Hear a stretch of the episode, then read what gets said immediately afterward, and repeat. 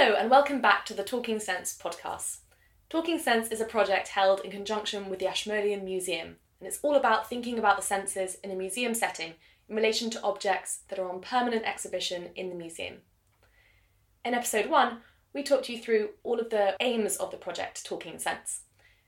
In episode two, Johnny and I spoke about the workshop days and what a workshop day is like in the Talking Sense project.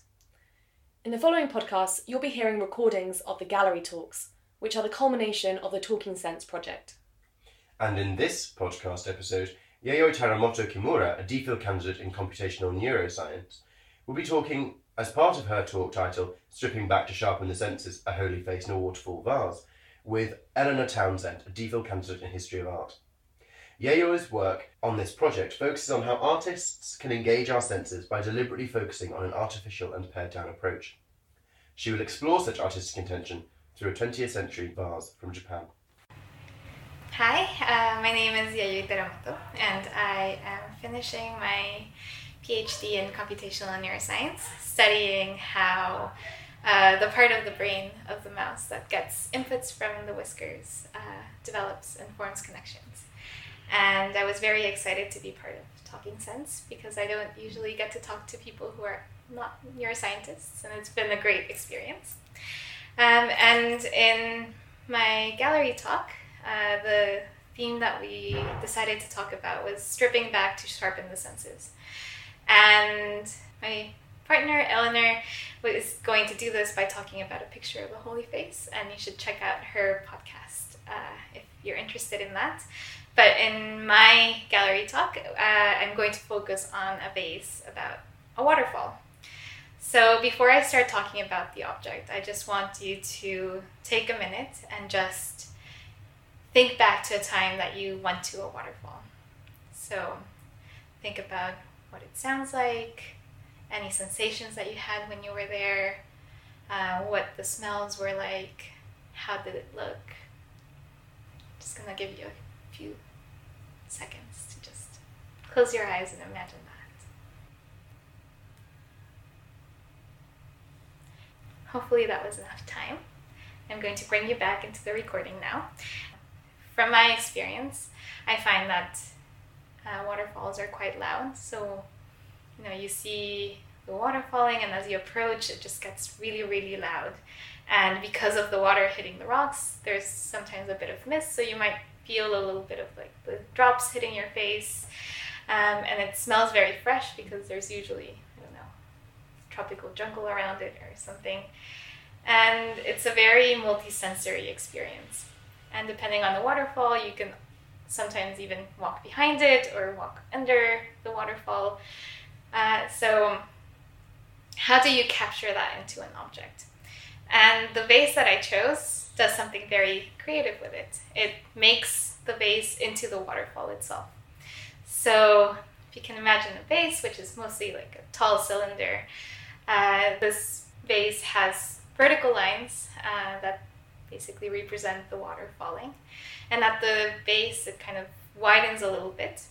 And it has a couple of pictures of rocks, and you get a lot of waves um, being drawn and this is what gives it this kind of dynamic sense of water falling.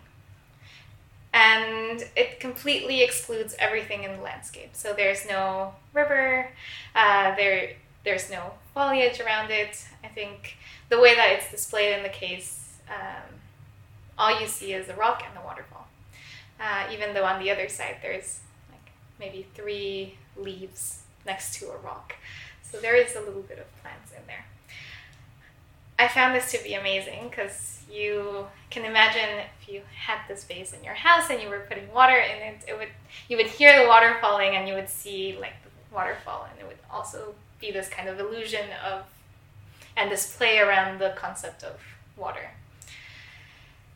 So if you look at the image or the picture of the vase, uh, you can see that the water splashing doesn't look very realistic all the waves look a bit stylized and it might remind you of other pieces of Japanese art. So a famous one that most people might be familiar with is the wood uh, woodblock print, uh, the Great Wave off Kanagawa by the artist Hokusai. And if you've seen it, you, you'll know what I mean, uh, but it has these kind of curly depictions of waves that give you this sense of things are like really hitting with force and splashing off in all directions. Now, I want to talk a little bit about the experience that you would have in the museum as you're walking through. So, you go up two flights of stairs in the Ashmolean and you turn left into uh, Gallery 36. And it's quite small and dark, and there are these three pieces right next to each other. And all of them are made in the same way. So, they're all cloisonné enamel. And one of them is this vase. Uh, but all three of them are playing with water. And I think they do so very differently and but they all have this sense of stripping back something about it to emphasize something about the quality of water. So in this one we've just talked about it strips everything back and there's just the waterfall. In the one right next to it it's also a vase uh, but it looks more like a flask that has a little window and inside you see fish swimming. And the one next to it is a bowl, which you might put water in, and it has a border of um, irises, and inside it has a painting of a fish. So if you put water in there, you might even kind of see the fish moving because of the effects of the water.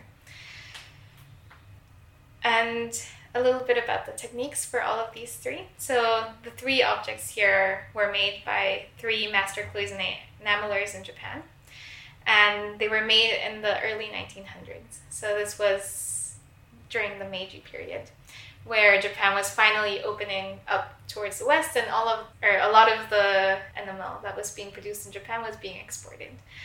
Uh, and the way that it's made is you have a metal base and you put the wires on and then start filling the space between the wires with enamel and firing it so that it glues onto the substrate. And then you sand it down so that it's the nice shiny images that you're seeing. And there was a lot of innovation during this period, which was also fueled by this desire to kind of open up and, and innovate and modernize Japan. But all of this that I'm describing, I'm probably not doing it much justice. So I hope that this is a an invitation for you to actually go to the Ashmolean Museum, go to Gallery 36, and experience this yourself and see whether you agree with um, my interpretation of these plays on water and depicting water, and how these three very creative artists have taken advantage of the medium, uh, cloisonné enamel, and maybe challenge the ways that we experience water in our day to day lives.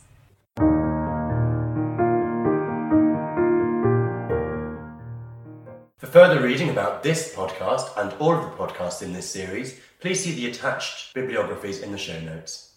Music for the show was by David Hilowitz, Moment of Truth piano version, provided by freemusicarchive.org. This podcast was presented, edited, and produced by me, Christy Calloway Gale. And me, Johnny Lawrence. Thank you for listening. Goodbye.